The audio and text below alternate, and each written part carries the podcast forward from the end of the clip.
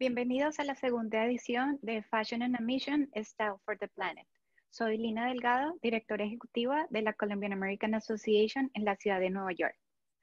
A través de este programa queremos crear una plataforma donde resaltemos tanto a diseñadores y personas que por medio de la moda crean nuevas oportunidades en la sociedad y ayudan al cuidado del medio ambiente a través de la economía circular. Asimismo, queremos que este sea un espacio en el que podamos educar e inspirar para concientizarnos de que juntos y a través de la moda podremos hacer un cambio en nuestra sociedad y medio ambiente. Eh, para mí es un gran honor poder, poder darle la bienvenida a estos talentosos colombianos que se destacan en el sector de la moda, tanto en Colombia como a nivel internacional.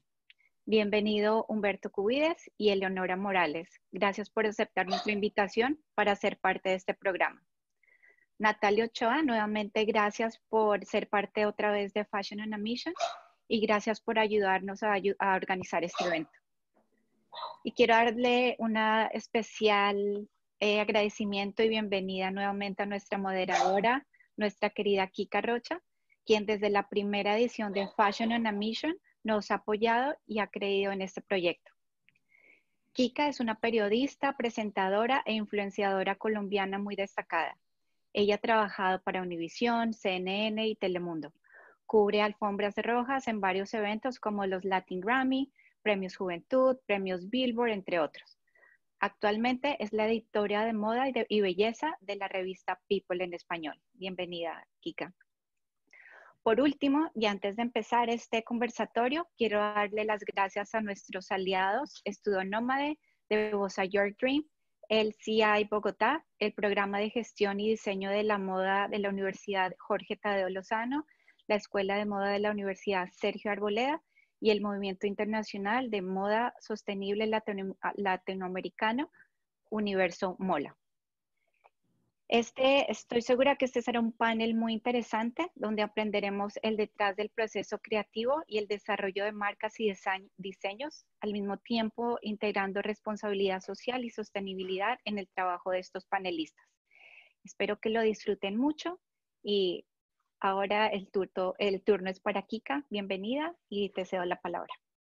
Muchas gracias. Yo estoy muy feliz de apoyar eh, esto que empezó el año pasado, que lo tuvimos eh, en vivo y en directo, que pudimos estar juntos, que pudimos compartir, que incluso tuve la oportunidad de ver las creaciones de los diseñadores que estábamos entrevistando. De ahí viene mi camiseta para hoy, New York, Paris, Bosa, porque Natalia realmente, bueno, y, y también Cristian Colorado, que estuvo presente en esta charla, fue, fue un momento muy especial para conocerlos, para celebrar y para de verdad destacar eh, tantas iniciativas creativas que están sucediendo en materia de moda, moda sostenible, moda con responsabilidad social.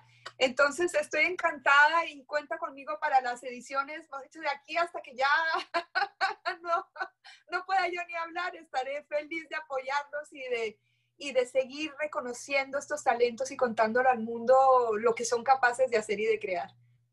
Muchas gracias. Y bueno, que, que empiece la conversación, que yo creo que la gente va a estar está muy interesada en escucharlos. Claro que sí. Entonces, no sé si estamos viéndonos todos, si estamos en pantallas compartidas para poder empezar a presentar uno, uno, uno tras, tras otro de nuestros amigos eh, creativos, diseñadores y, y bueno, talentosos eh, invitados de hoy.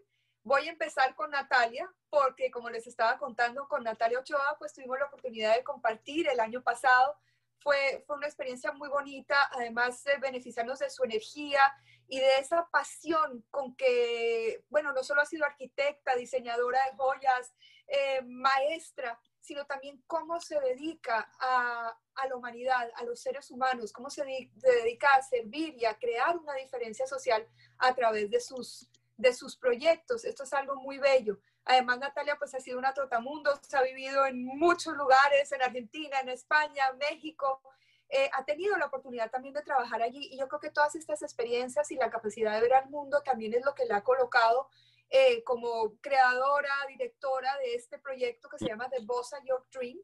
Eh, hablamos de Cristian Colorado porque pues lo ha traído ya varias veces, creo que cuatro o cinco veces a la, a la Semana de la Moda Neoyorquina. Y bueno, la idea de todo esto es que a través de estos proyectos se pueden cerrar brechas sociales Y ya no digo más porque quiero que tú tomes la palabra y, nos cuentes mucho más sobre, sobre esta bella obra. Muchas gracias, Kika. Qué delicia más compartir por segunda vez ese espacio con todos. Eh, gran presentación, me siento honradísima. La verdad es que sí, descubrir que el poder del diseño, la moda y la creatividad es tan fantástico que permite hacer transformación en la sociedad, creo que es el compromiso de todos. Eh, ya diseñar para hacer objetos o prendas sin ningún sentido realmente no es la sintonía en la que debemos montarnos. Entonces, tener la oportunidad de ser de un país donde las brechas han sido muy amplias en este campo y poder a través de el encanto que es el diseño y la pasión que sentimos todos los que estamos acá por la moda y poder tejer esa sociedad a través de eso, pues realmente ha sido una misión que hoy se vuelve el paso central de este proyecto que además hoy en día ya en esta evolución de un año hace que nos vimos se ha convertido en una marca.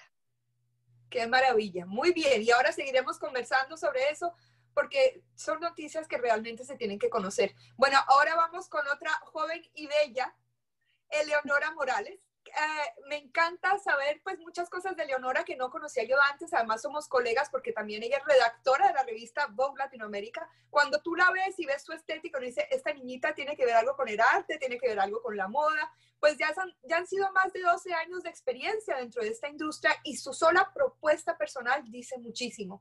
Eh, tiene un proyecto maravilloso que ha nacido a partir de sus viajes, a partir de codearse con el estilo, y con, con, con, el mundo desde, desde muy pequeña, de incorporar no solo la moda, sino el textil, la artesanía.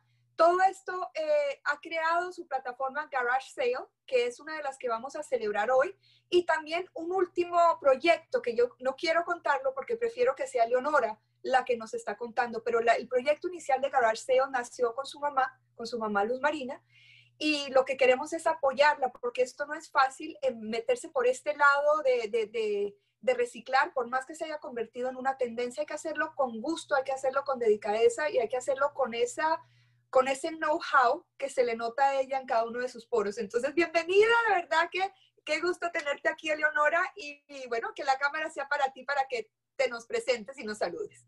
Ay, Kika, mil gracias, qué bella presentación. Eh, pues sí, efectivamente, tengo un negocio desde hace aproximadamente ya dos años, en donde con toda esta riqueza de 12 años en la industria de la moda, de poder trabajar en Vogue, de varios viajes que he tenido la oportunidad de hacer y de ir como puliendo todo este gusto que, que creo que no es algo con lo que necesariamente se nazca, sino que uno también puede ir adquiriendo conocimiento, entendiendo diferentes estéticas, siendo coleccionista empecé muy orgánicamente a crear este proyecto de vender ropa usada, que ha sido un reto muy grande, como tú lo dices, sobre todo en un país como Colombia, en donde de alguna manera era considerado algo eh, de pronto como feo, desagradable o digamos como no, no tan lujoso, premium o exquisito de usar y eh, lograr posicionarlo en algo que puede ser espectacular y de hecho súper cool, súper play, súper divertido utilizar una prenda que sea second hand. Entonces ha sido un reto muy bonito. Ya, te, ya les contaré a todos un poco más adelante y también de esa segunda línea de la que estabas hablando que me parece fantástico hablar acá. A mí también es una oportunidad muy bella que abre un campo de, de, de, de, sueños y de posibilidades de vestirse de Colombia, que también esa es otra de las grandes y bonitas campañas que han sucedido este año, eh, y que sea abierta y que sea más democrática. Eso, eso es un esfuerzo muy grande. Y por último, el tímido que pidió que por favor lo presentáramos al final, porque él quería ver cómo era la dinámica de la charla, pero ya está listo para hablar con nosotros, es Humberto Cuides, que es el director creativo de la marca Cubel, un santanderiano, eso me gusta porque por allá vienen mis abuelos también, con 10 años de experiencia en esta industria de la moda. Has estado presente en muchos espacios comerciales, en muchas plataformas eh, y tienes solo cuatro años desde la creación de esta marca y los logros han sido también increíbles para que nos cuentes realmente cómo han sido esos logros y cómo es este sello tan personal que realmente lo que está buscando siempre un diseñador, lo que lo, lo, lo, lo hace digno de reconocimiento y le abre, digamos, su, su camino. Entonces, eh, bueno, eh, hay muchos eventos en los cuales Humberto ha participado. Me, veo yo aquí la Feria del Automóvil en Corferias en Bogotá, eh, con una muestra también muy interesante.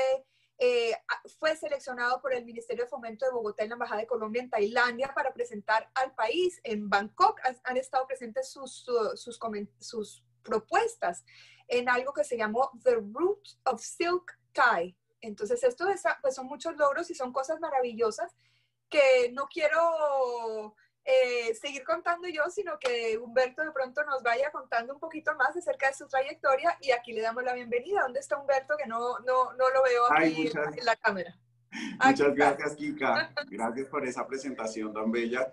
Eh, sí, la marca QL lleva cinco años, ya vamos a cumplir, en, en el medio. Eh, es, es una marca que se inspira en todo el concepto ancestral, eh, mezclando las técnicas eh, milenarias eh, de una manera mucho más moderna.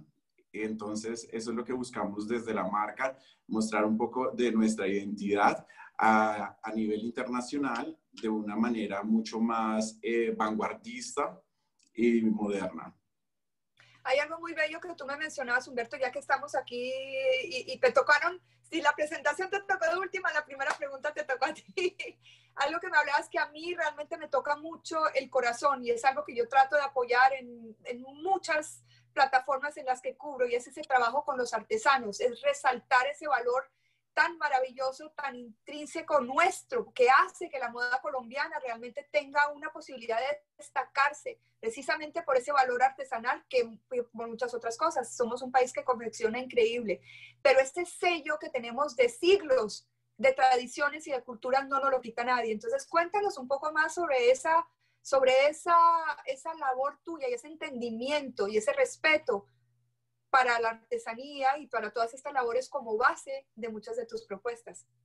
Desde un comienzo vi como el, el, o sea, para aprovechar como la manera de mostrar nuestras, nuestras raíces, porque yo empecé a, inspirarme como en, en, toda la parte de, de, de, lo, de las culturas prehispánicas, que es algo que pues siempre se muestra como en joyería, como en toda la parte de orfebrería, pero quise plasmarlo en tejidos, en bordados, en, en, las prendas y mostrarlo de una manera mucho más divertida, que se saliera un poco de, de, la artesanía tradicional y mostrarlo de una manera mucho más moderna.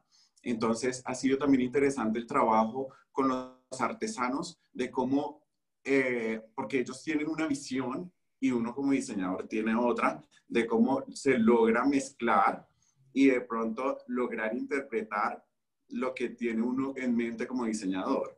Entonces también ha sido interesante ese proceso y es muy enriquecedor porque termina uno aprendiendo muchísimo también de ellos. O sea, es, es increíble de cómo uno puede aprender de, de, de, de estos artesanos y cómo trabajan con un amor y de, de poder, de, poder plasmar lo que uno tiene en la mente siempre. ¿De dónde vienen esos artesanos? ¿En qué partes de Colombia están ubicados, por ejemplo? Ahorita estoy trabajando con un grupo de Zipaquirá, también eh, con un grupo de Santander. Ahorita estoy en un proyecto con, con, con las bordadoras de Vélez. Y pues ahorita, digamos, para el Bogotá Fashion Week, que es lo como ahorita el último proyecto que tengo, eh, trabajé con las artesanas de Zipaquirá. Entonces, eh, ellos eh, son los que me han interpretado todo el tema de los tejidos. Entonces, ya, ya viene el proceso interno de, de mezclarlos con otras fibras ya más como fibras con tecnología. Entonces, esa es como la propuesta que, con la que viene trabajando QL. Es la integración de pasado, presente y futuro, que eso es una cosa maravillosa ahora que te toca el próximo turno, es que estoy tan curiosa de todas las cosas lindas que tienes atrás, que después tráenos alguna prenda y muéstranos cómo es esa integración para poderlo también disfrutar con nuestros propios ojos, que esa es de las cosas que me hace falta, porque si estuviéramos aquí, estaríamos mirando cada detalle de cada, de cada prenda. Pero bueno, nos vamos ahora con, con Eleonora. Sí. ¿Dónde está Eleonora? Aquí está lista, espero que estés en, en cámara. Mira, ya que hicimos el ejercicio, como tú estás ahí, además eres una, una, una percha fabulosa para mostrar tus cosas, cuéntanos qué tienes puesto. Ah, eh, danos una pequeña historia de lo que tienes puesto, porque seguro que ahí lo que ya hemos visto, hay amor por la artesanía, hay amor por los viajes, ¿Por qué escogiste lo que te pusiste hoy? Cuenta. Es cierto, es muy cierto. De hecho, bueno, la verdad es que hoy estoy totalmente vestida de second hand, excepto una blusa que tengo debajo de este saco que, bueno, voy a intentar mostrarles por acá. Es súper divertida porque hace como alusión a todas estas marcas de lujo eh, a mí me gusta mucho hablar del lujo porque pues, entender el lujo no es sencillo, ¿no? Digamos que podemos hablar del lujo de, la forma eh, industrial e histórica, que es el lujo europeo, que es un poco como la camiseta que tengo con Chanel, Dior, Moschino, pero también es una forma divertida de hacerlo porque esto pues no es de ninguna de esas marcas, realmente es una camiseta hecha por unos amigos que tengo y es un poco la idea también como de, generar esta controversia acerca del lujo, que el, lujo no solamente son estas marcas tradicionales que tienen una historia fantástica, sino que también el lujo puede ser una prenda que tiene un valor extra. En este caso que estamos hablando de un tema sostenible puede serlo o de un tema artístico como lo es mi camiseta. Entonces sí, escogí una prenda, de hecho hasta los zapatos los tengo second hand, todos del garage sale. Bueno, pues si te quieres quitar el zapato y mostrarlo así, también me parece fabuloso. Bueno, pero perfecto. ese suéter, por ejemplo, que está, así está genial. Tiene una El suéter también es second hand de una marca que adoro, de hecho, Bimba y Lola. Entonces, pues ha sido muy bonito porque nosotros en el Garage Sale tratamos de no hablar de marcas en el sentido en que, a lo que queremos darle valor es a la prenda como tal, o sea, que si a la gente le gustó esta pieza, la compre y no porque si es Bimba Lola, Sara, eh, Benetton, Chanel, lo que sea, digamos que eso es totalmente independiente, sino que le empiece a haber valor es por el proceso de reparación, de limpieza y de curaduría que hay detrás. Entonces, pues este saco de hecho fue rescatado porque es un saco que, si pueden ver, es como peludito. Nos llegó totalmente motoso, con los pelos caídos. Mi mamá es experta en reparación de prendas. Ella es prácticamente costurera, no lo es, digamos, porque nunca lo ejerció, pero hoy en día que lo ejerce conmigo, ella es una costurera, una bordadora impresionante y arregló todo este saco y me pareció tan espectacular que dije, soy incapaz de venderlo, ya lo quiero para mí. y después de todo el trabajo. ¿Cómo funciona esa parte de venta? ¿Cómo es el mecanismo que hacen ustedes para promocionar esas piezas? Pues esto ha sido una belleza porque realmente partimos de mostrar mucho el trabajo que hace mi mamá y, y el equipo que ella maneja el garage sale pues ha crecido mucho. En un principio éramos literalmente las dos, ahorita está mi hermana trabajando también con nosotros, tenemos un equipo de varias personas y queremos darle valor es precisamente a eso, al, al arreglo de la prenda, porque a nosotros nos llega un closet de 30, 50, 100 prendas y la gente nos dice, no, mi ropa está perfecta. Claro, tú puedes ver tu ropa perfecta porque está en el closet y no te das cuenta, pero cuando la sacas, las polillas, los ácaros, eh, la oscuridad de un closet, la humedad, el tiempo, daña y deteriora la ropa inevitablemente, así sea de la mejor marca. Es más, si es de una marca de lujo, se daña más fácil porque normalmente los tejidos son orgánicos y tienden a dañarse si no tienen un cuidado especial. Entonces, cuando nos llega todo esto, nosotros empezamos, ok, esto está divino, pero todo esto hay que arreglar. Entonces, es como empezar desde ceros y también es una belleza porque muchas veces acabamos transformando esas prendas. Nos llega este saco y termina siendo un top, termina siendo eh, un collar, termina siendo un chaleco. Entonces, es una belleza porque no solo hablamos de, reparación y de curaduría y de limpieza, sino también de transformación.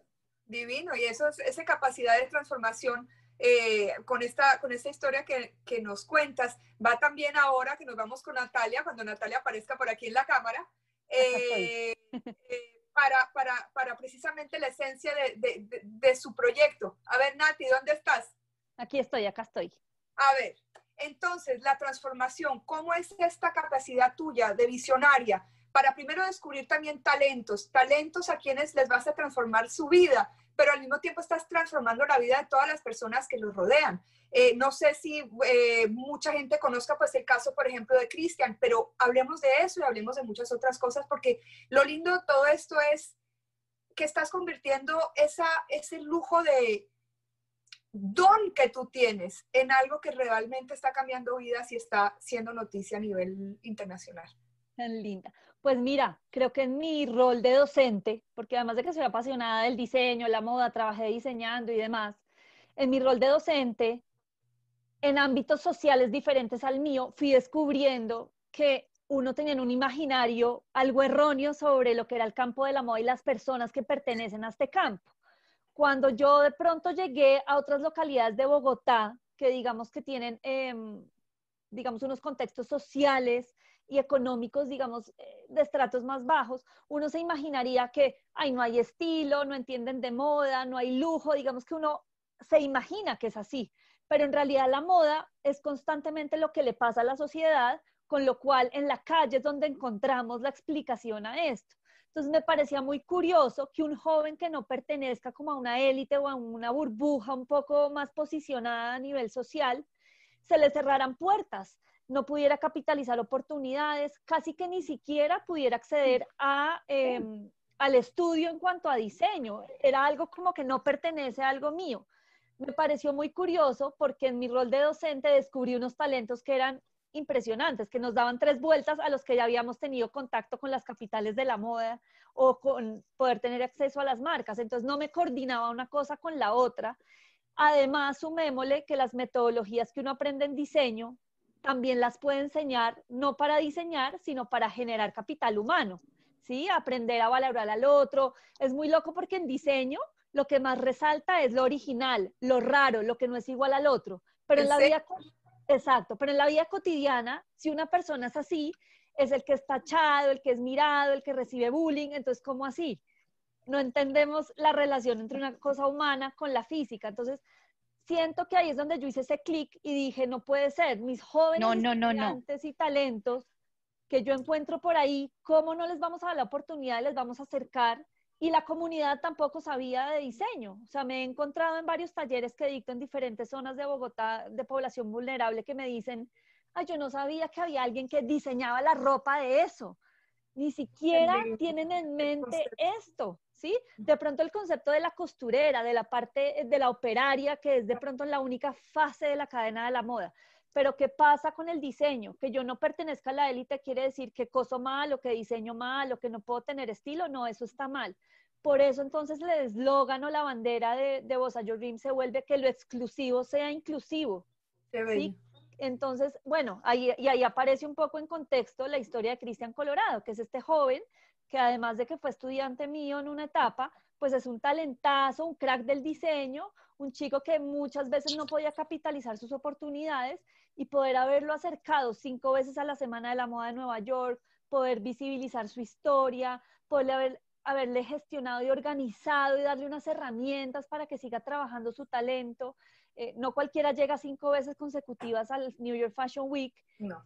todo lo que esto implicó alrededor, ¿no? Eh, hoy en día es uno de los diseñadores revelación de Colombia, lo logramos internacionalizar. Eh, y él viene de las calles de Bosa, pues que es una de las localidades de, de un gran porcentaje de población vulnerable, un chico que fue vendedor ambulante, como así que está codeándose y que sus modelos son de Gucci, de Yves Saint Laurent, pudimos codearnos un poco con esto. Entonces, esto es verdad, es verídico, lo hemos podido comprobar y lo hemos podido gestionar y hacer a través de nuestra clientela, que es la que compra nuestros productos.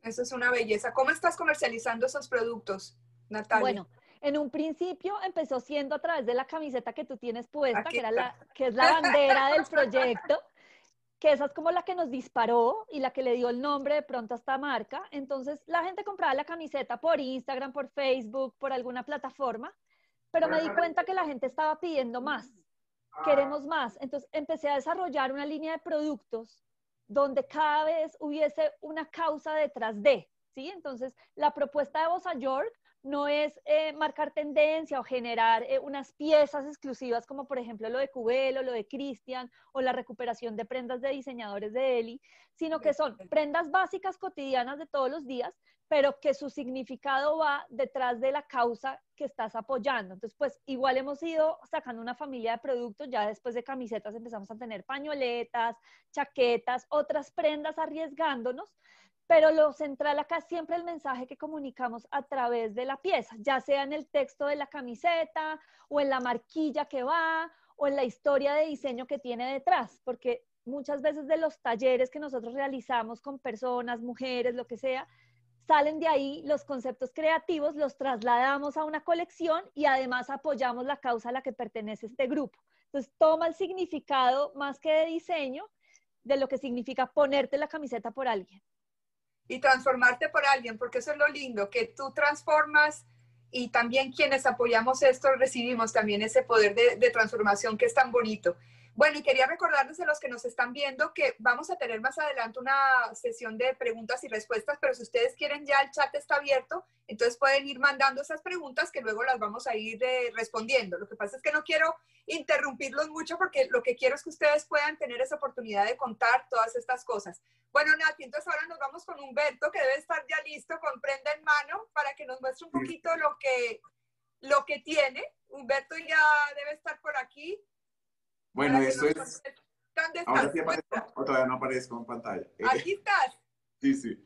Mira, esta es una de las piezas que diseñé para la colección anterior, donde cuento siempre como historias y digamos desde las puntadas en adelante todo lo desarrollamos, o sea, las figuras, los detalles y la mezcla también de, de, de los textiles pues ya eso sí se hace eh, como parte más operaria.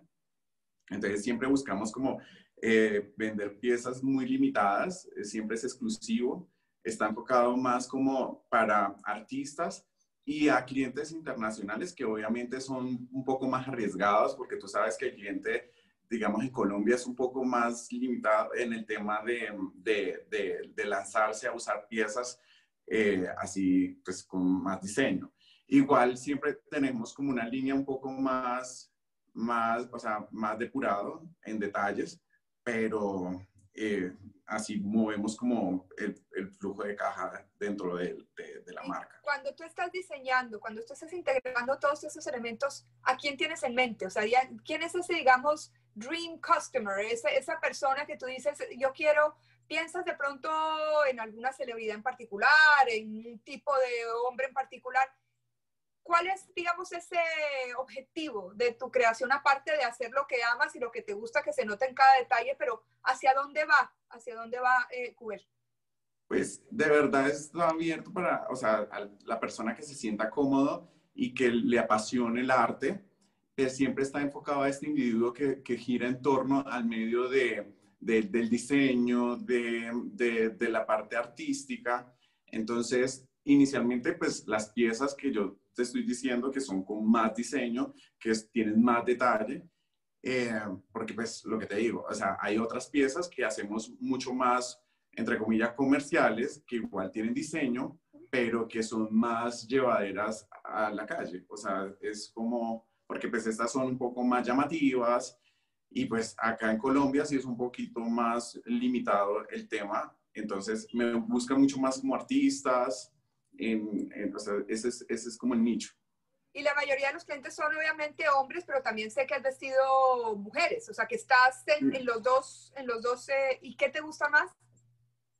Pues la verdad siempre me había apasionado diseñarle a mujeres y digamos yo tuve como un, un, un proceso dentro de, de, mi carrera antes de la marca donde trabajé en una empresa de diseño para mujer y siempre pensé que iba a diseñar para mujer pero ahorita estoy súper enfocado a, masculino porque me ha parecido como más interesante y más ver como la aceptación de, de, digamos, del cliente acá en Colombia, de cómo se está atreviendo también a verse diferente con estas nuevas estéticas que, que han ido apareciendo, ¿sí? Como pero yo digo marcas... que aparte, no, no, que aparte que son estas nuevas estéticas, o sea, son prendas que tú quieres tener para toda la vida, o sea, son piezas de verdad únicas. Esa chaqueta es algo en lo que tú inviertes pero es algo que realmente va a ser un sello no solo tuyo que están llevando, sino algo también que les va a dar una personalidad muy específica y que es para siempre. Eso es algo muy bonito que tienes en mente.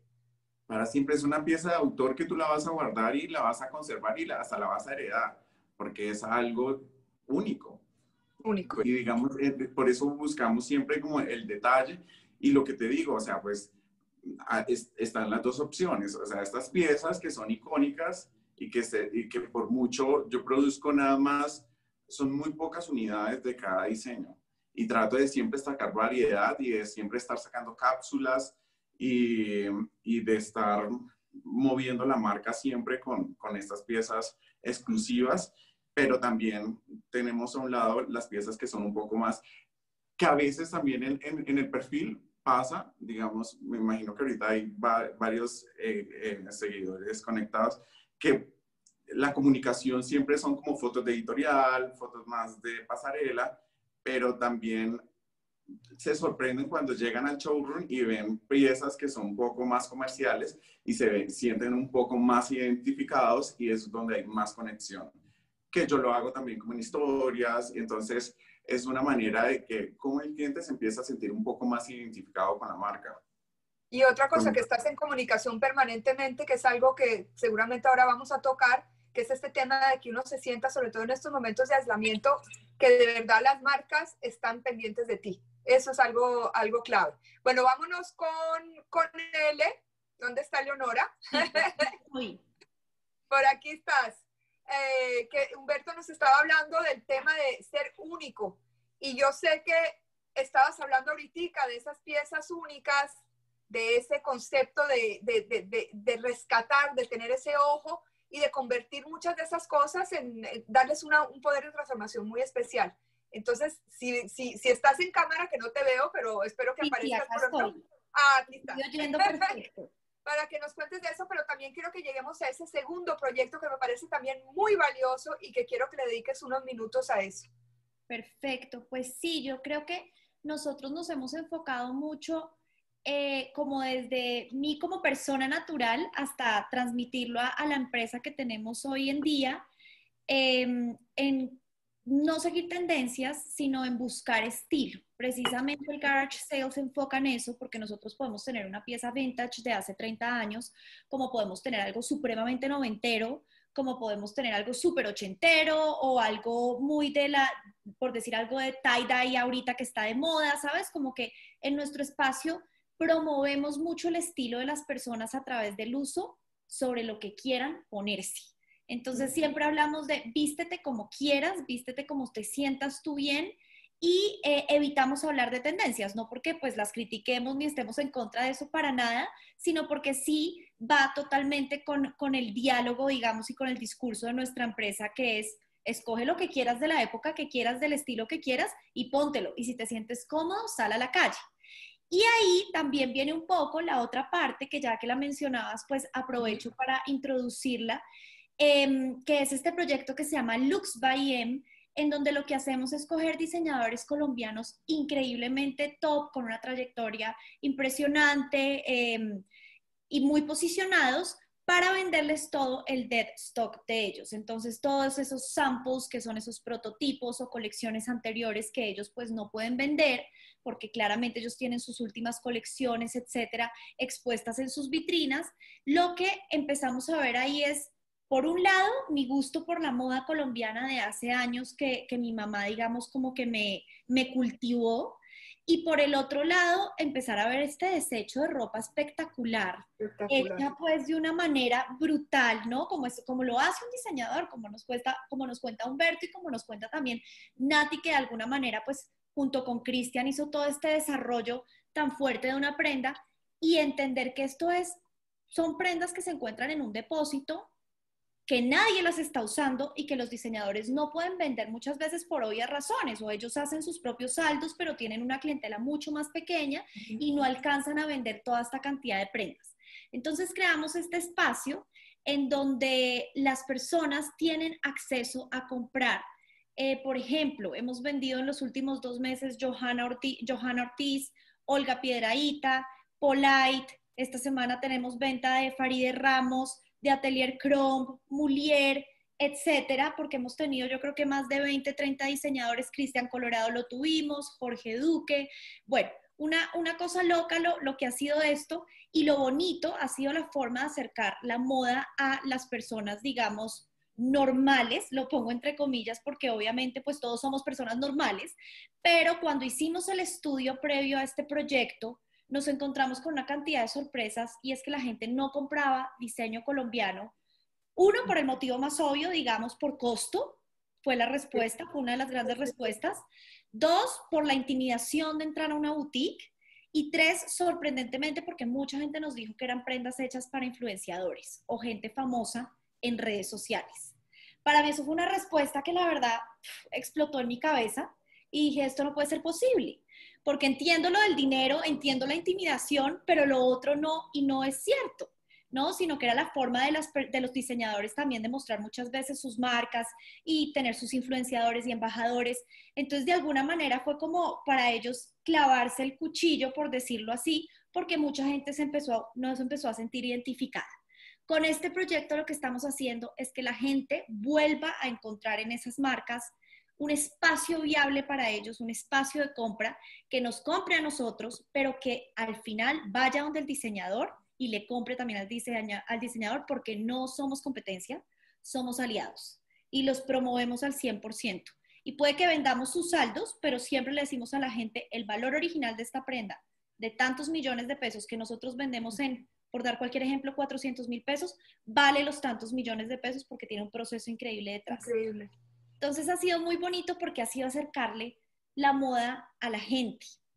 Ajá, es, es una forma muy dentro de tu empresa de cerrar esa brecha de la que, de la que también habla Nati, de la que todos estamos tratando de, de concientizarnos. Y también todo esto que estás haciendo, ya que estábamos hablando de un, de un, de un evento en que estamos hablando de moda sostenible, de, de, toda esta conciencia ambiental y todo lo que implica ayudarnos. Yo creo que esto también ayuda muchísimo. O sea, tu labor tiene detrás de toda la parte chic, colorida, folclórica y todas las cosas maravillosas que nos cuenta algo, algo muy bonito, muy consciente y muy, y muy básico, que es eh, el, poder de, el poder de reciclar.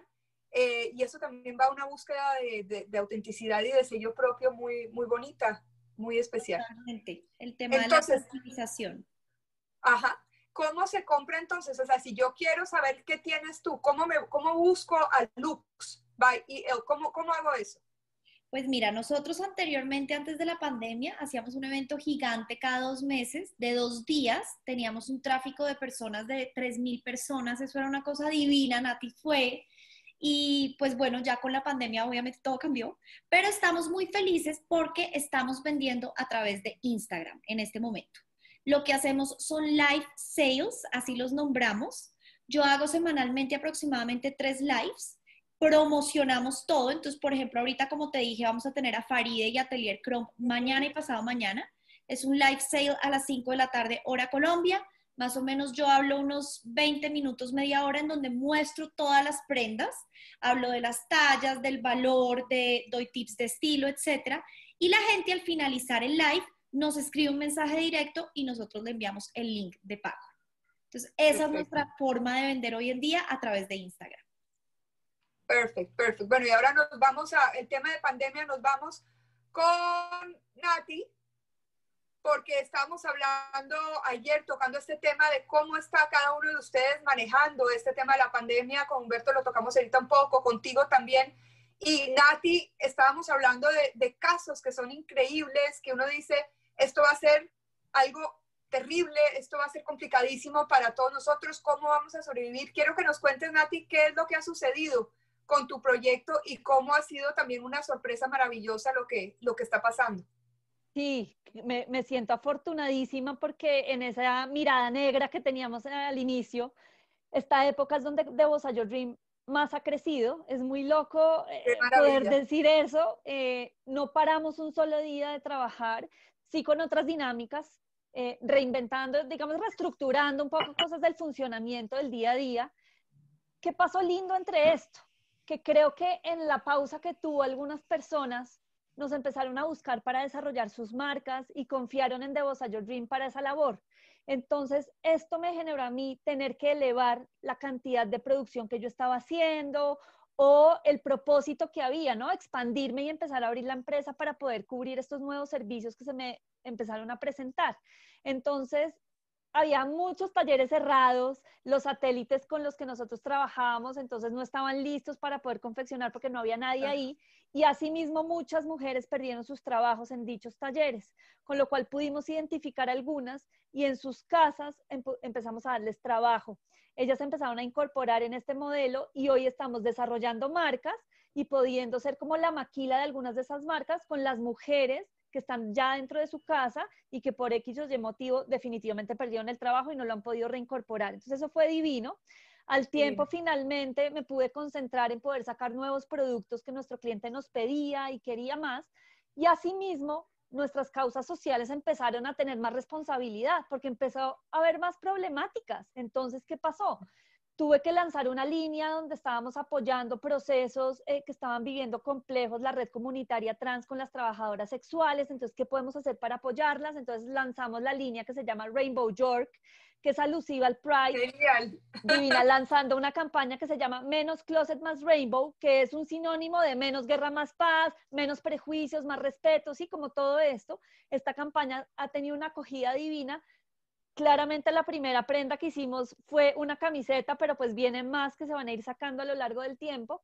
Y la gente compra su camiseta de menos closet más rainbow y nosotros podemos entregar eh, elementos de primera necesidad para las eh, trabajadoras sexuales de la red comunitaria. O por el otro lado tenemos nuestro grupo de Alo Bien con la discapacidad, que son todos chicos de todas las edades con diferentes discapacidades físicas y cognitivas, donde las pusimos a trabajar en equipo con artistas o personas del medio creativo, hacer coequipos con ellos, a diseñar, a tener resultados, así sea de manera digital y poder tener un festival que lo vamos a tener en octubre. Y también pues el tema de los mercados que empezó a faltar la comida en muchas partes, en las localidades que trabajábamos, lanzamos la campaña de, atrapa, eh, de abraza un trapo. Rojo, ajá, la del trapo rojo, y la gente tenía, porque yo también me quedé corta en stock, porque no podía producir a la misma velocidad, los proveedores no entregaban material, pero nuestros clientes decían, ¿cómo podemos ayudar? Así no sea comprando una prenda.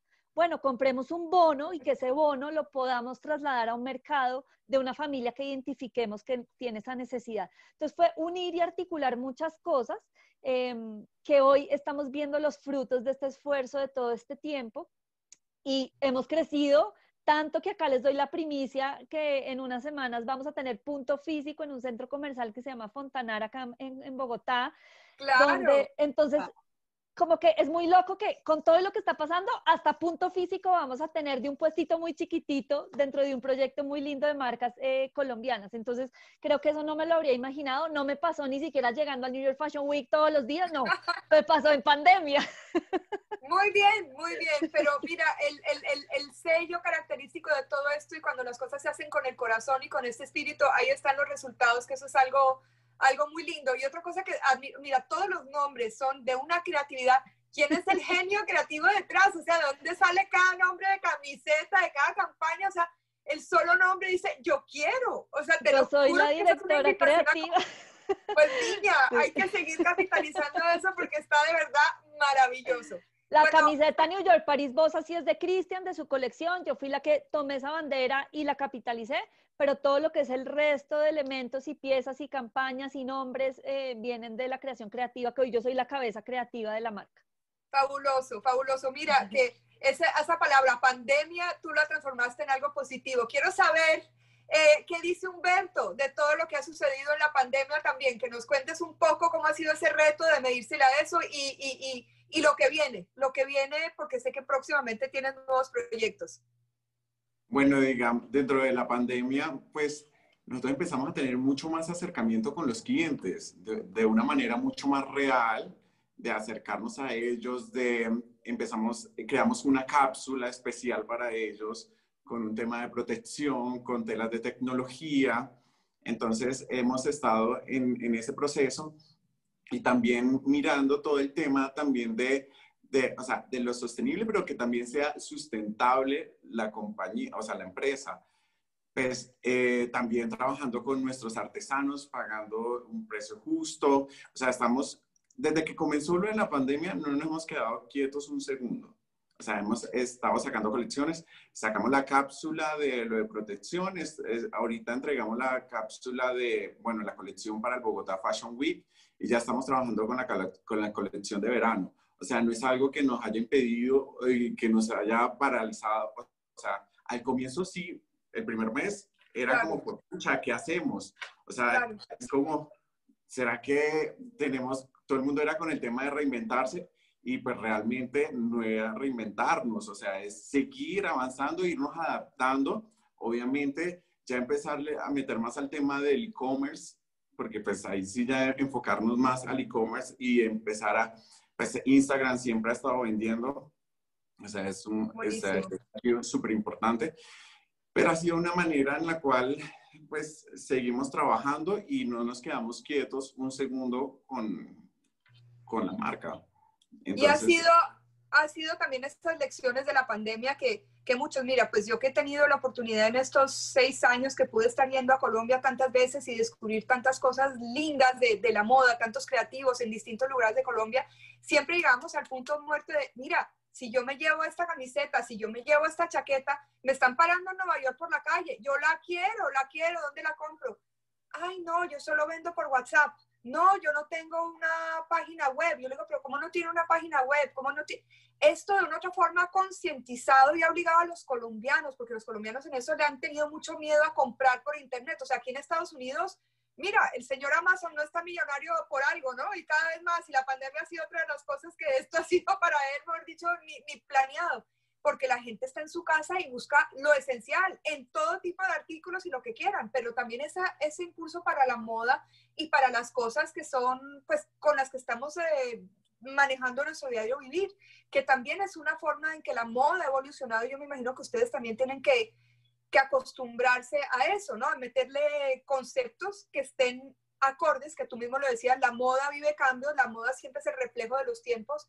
¿Cómo vas también a integrar tu marca y tus propuestas a la nueva normalidad o realidad, como la quieras llamar?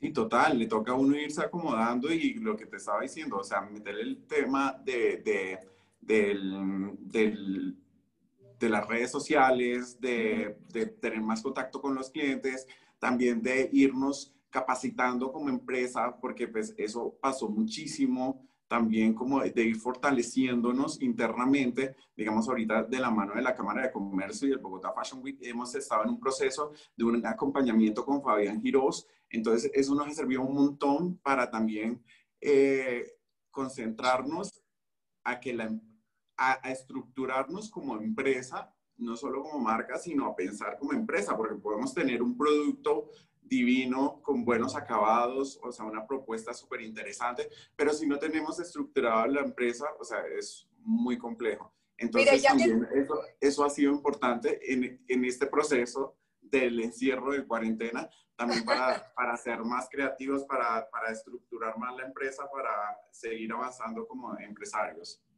Claro, y bueno, ya que te tengo aquí, eh, veo que hay una pregunta, porque ya estamos casi acercándonos al final de nuestra charla, pero hay una pregunta especial para ti que dice precisamente eso, ya que trabajas con comunidades indígenas, ¿cómo haces para apoyarlas? Digamos, sobre todo en estos, en estos momentos, esa pregunta era para ti. Digamos, desde que comenzó la cuarentena, yo siempre he estado enviándoles trabajo, digamos, con las comunidades que he empezado a trabajar desde un comienzo, con comunidades y con talleres. O sea, siempre he estado súper pendiente de, de, de, los talleres con los que me han colaborado desde que comenzó la marca y nunca los he abandonado. O sea, siempre he estado con constante trabajo y lo que te dije. Entonces, como estoy desarrollando otros proyectos, siempre hemos estado ocupados y también, em, digamos, como marca, soy consciente y y siempre miro el tema de, de, que sea bien remunerado y no pagar, o sea, el trabajo manual. Por eso estas piezas se levantan de costo y a veces la gente acá en Colombia no entiende que una pieza de autor cuesta eso porque tiene un proceso en el cual el artesano se le está pagando lo justo. Lo justo. Entonces, digamos, algo que siempre para mí ha sido importante es eso, pagar lo justo, ya sea a los talleres, a los artesanos. Entonces, siempre ha sido como un, proceso interesante eh, desde la marca. Muy bien, muy bien, gracias. Ahora nos vamos porque aquí teníamos algunas preguntas que van, que van llegando y ya no nos, queda mucho. Yo por mí seguiría horas aquí feliz. Eh, vámonos con Eleonora, que también aquí hay una pregunta para ti. Eh, y dicen, ¿están pensando en llevar a Garage Sale a otras partes del país? L. Sí, pues la verdad es que ha sido fantástico el tema de la digitalización porque hemos podido llegar a otras partes, ¿no? Cuando anteriormente que estábamos solamente offline, pues nuestro cliente o era bogotano o vivía en Bogotá o tenía que estar acá paso. Claro. Entonces, esto ha sido fantástico porque nos dio la posibilidad de vender a nivel nacional y a nivel internacional. Claramente, eh, en este punto no podemos decir qué vamos a hacer con exactitud, si vamos a retomar lo que teníamos anteriormente de hacer un evento cada dos meses, eso todavía estamos como revisándolo y mirando y analizando qué vamos a hacer, pero yo soy muy de eventos físicos, yo soy supremamente offline, yo no compro en digital, sorprendentemente, a pesar de que soy una persona pues joven, a mí me encanta irme a medir, ir a la tienda, ir a la... y yo, yo, quiero ir contigo. ese, plan, ese plan lo vamos a hacer juntas. Uy, felicidad. Y además yo soy vendedora, o sea, yo estudié muchas cosas, soy comunicadora social, hice una maestría en Luxury Brand Management, pero yo me considero vendedora por naturaleza, así que yo amo venderle a la gente en físico, asesorarla, estar ahí y atender y espero poder hacerlo offline en un futuro en otras ciudades de Colombia, claro que sí, pero por ahora en digital estamos a nivel nacional e internacional. Bueno, no sé si quieran mandarnos más preguntas. Aquí la otra pregunta que me llegó es que compartan cada uno, por favor, sus redes sociales para seguirlos de página web, o sea, toda la información que quieran, compártelas. Entonces, ya que estamos contigo en, en cámara, que te estoy viendo, compártela y luego nos vamos con, con Natalia y luego regresamos con, con Humberto. Claro que sí. Mi, la principal es arroba garage sale by EM, que es como venta de garaje en inglés, por EM de Leonora Morales, garage sale by EM. Y la otra diseñadores colombianos es arroba lux by EM, que se escribe luxe con X, que quiere decir lujo en francés. Entonces hicimos como este tema de inglés y francés porque realmente todo el negocio nació de cuando yo vivía en, en París. Y, y, por eso esta mezcla que muchas veces lo, lo, juzga la gente y dice, pero ¿cómo así? Si eres colombiana, si estás acá.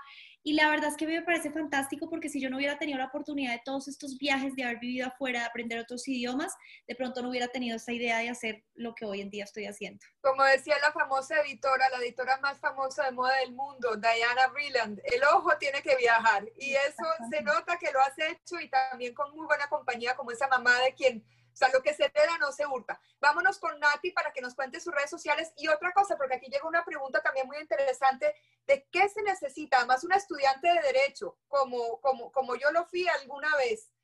¿Qué se necesita para crear una marca? Tengo una marca en Instagram y estoy estudiando derecho. ¿Qué me recomiendan?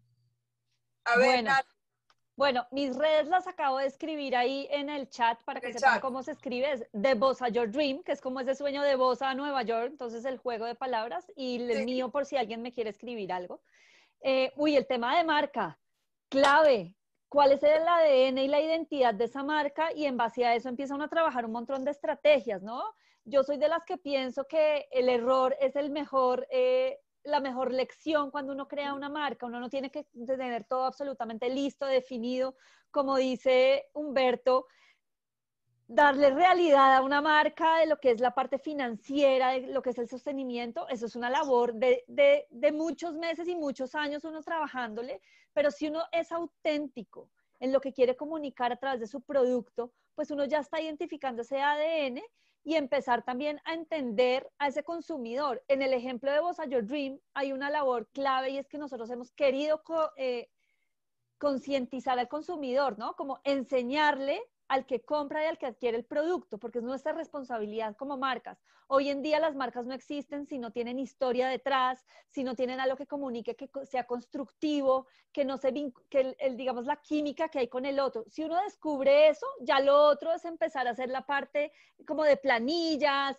eh, digamos de, de toda la parte de mercadearlo, obviamente reforzándote con todo el tema digital.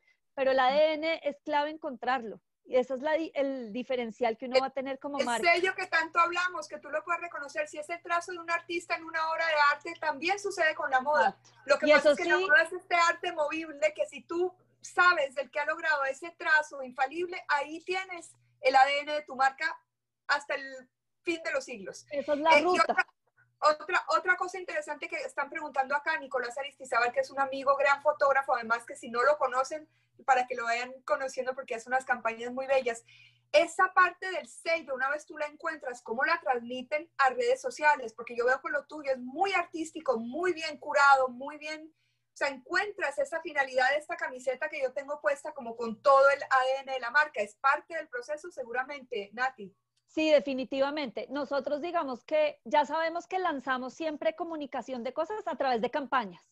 Entonces la campaña siempre tiene algo que vas a comunicar, una causa que va a ir detrás y una palabra que tenga el ADN de Bossa York. Por eso es que tú me decías, ay, esas palabras divertidas o el Rainbow York o el menos closet más rainbow, porque pues finalmente eso es como la parte urbana que nosotros eh, convertimos cotidiana dentro de la marca. Siempre va acompañado de un elemento visual que muestra la realidad social. Nosotros nunca nos apartamos de eso y por supuesto la experiencia de adquirir el producto, porque nosotros, nuestra camiseta huele rico, va empacada con un montón de detallitos, tiene una tarjeta donde dice que con esta pieza estás ayudando a hacer transformación social, entonces la persona se siente parte del proceso, le mandamos fotos de pronto de alguna de las causas para que se sienta eh, haciendo parte de la, de la transformación, entonces la experiencia permite, ahora, ¿qué pasa? En un principio era una camiseta con un estampado, ayudemos a Cristian, pero yo me empecé a dar cuenta que la camiseta tenía que empezar a ser de un mejor material, un mejor estampado, que todos los productos que empezaran a salir comunicaran ese exclusivo inclusivo. Entonces, hoy tenemos, por ejemplo, pañoletas que son hechas de una seda, pero no seda de gusano, sino seda ah, que se extrae de fibras del reciclaje de PET y tenemos un producto de lujo absolutamente divino donde hemos tenido un tema ambiental de sostenibilidad también de por medio, o que la bolsa que usamos no es plástica, sino es de maíz, es 100% compostable. Esos detallitos terminan de cerrar el tema de la comunicación de nuestra marca y que definitivamente el que no se unta las manos ayudando, sabe que el día que se pone esa camiseta se acuerda de que con esa camiseta generó el cambio de un joven o transformó el cambio de una comunidad.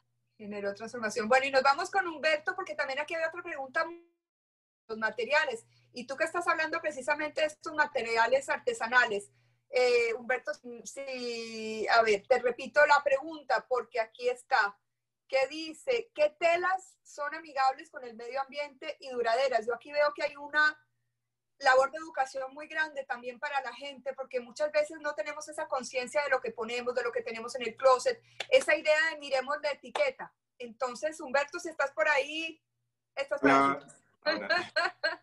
pues, digamos, en, en, en, el medio de moda, a veces también tenemos como algún, algo errado en el tema de que solo las fibras naturales son las que son amigables con el medio ambiente. Ahorita, lo que decía Nata, hay, por lo menos yo tengo un proveedor alemán con el cual he venido trabajando para todo el tema de estampación digital, porque yo también desarrollo desde ceros las telas digamos, todas las texturas yo las hago a mano y los estampados los hago siempre con artistas.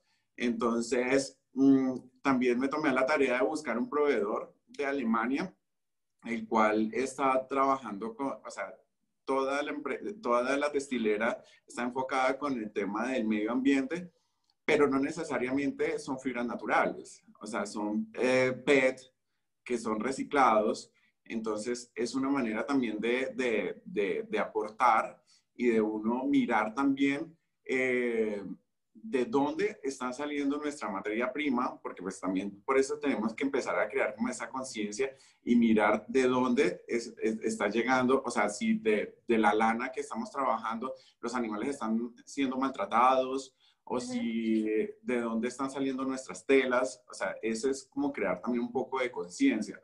Entonces, digamos, yo no manejo solo telas eh, bases textiles de fibras naturales. Obviamente sí las estoy eh, desarrollando ahorita para, las estoy utilizando para la nueva colección y siempre las incorporo para, digamos, básicos, y, pero no, estoy también trabajando fibras que son eh, con base de PET y, o sea, hago una mezcla. Súper interesante. Miren, chicos, el tiempo ha volado. Una, una, una hora se nos fue volando. Yo quisiera verlos a todos de nuevo si pudiéramos aparecer los cuatro en pantalla y también darle la palabra a Lina, quien nos presentó a todos al principio para que nos diga alguna palabrita de, cierre, pero sería genial podernos, podernos ver todos en pantalla porque he visto uno por uno en algún momento que quedáramos todos, todos aquí vistos para darle las gracias porque esto ha sido ilustrativo, enriquecedor, eh, maravilloso y, yo me siento cada vez más orgullosa de todas estas cosas bellas y todas estas eh, historias para contar que me dan a mí un material infinito y una responsabilidad también de transmitir ese legado a través de la comunicación. Si esa es mi, mi labor en medio de todo esto que ustedes están haciendo, la acepto absolutamente maravillada. No sé si podemos vernos todos o si vamos con Lina para que nos, nos, nos dé su, su comentario final de, esta bonita jornada, de estas entrevistas que por mí seguirían mucho. Bueno, muchísimas gracias, Kika. Tienes toda la razón. aquí no, uno se da cuenta que hay mucho todavía de qué hablar, de qué contar, de que esto empezamos a hablar sobre responsabilidad social, sostenibilidad y hablamos de emprendimiento, de cómo no salir de la crisis de la pandemia, que uno ve tanta oscuridad y hay gente que miró el poquito de luz que había y, y lo pudo afrontar y salir adelante que eso también es parte de una enseñanza que nos, que nos enseñan estos emprendedores eh, y pues para mí es un gusto tenerlos y espero que esta no sea la última vez que podamos seguir estos diálogos abiertos eh, para hablar sobre eh, responsabilidad social, sostenibilidad en todo lo que es fashion y hay tantos temas que se puede hablar y, hablar sobre cómo, cómo mantener la cultura de los indígenas o de las, de las personas, por ejemplo, que le ayudan a Humberto y hablar más de, de Eleonora, cómo hace con su economía circular para ayudar al medio ambiente. son temas que, que, uno no podría terminar y pues obviamente eh, Nati, que, que, ya nos conocemos y que ha ayudado a tantos diseñadores que vienen de, pues, de lugares muy difíciles y que pueden salir adelante y que ya que miró una, un, un nuevo futuro en muchas personas, pues es, es, increíble, es increíble todo lo que podemos hacer. Muchas gracias y nos vemos muy pronto y un beso para todos.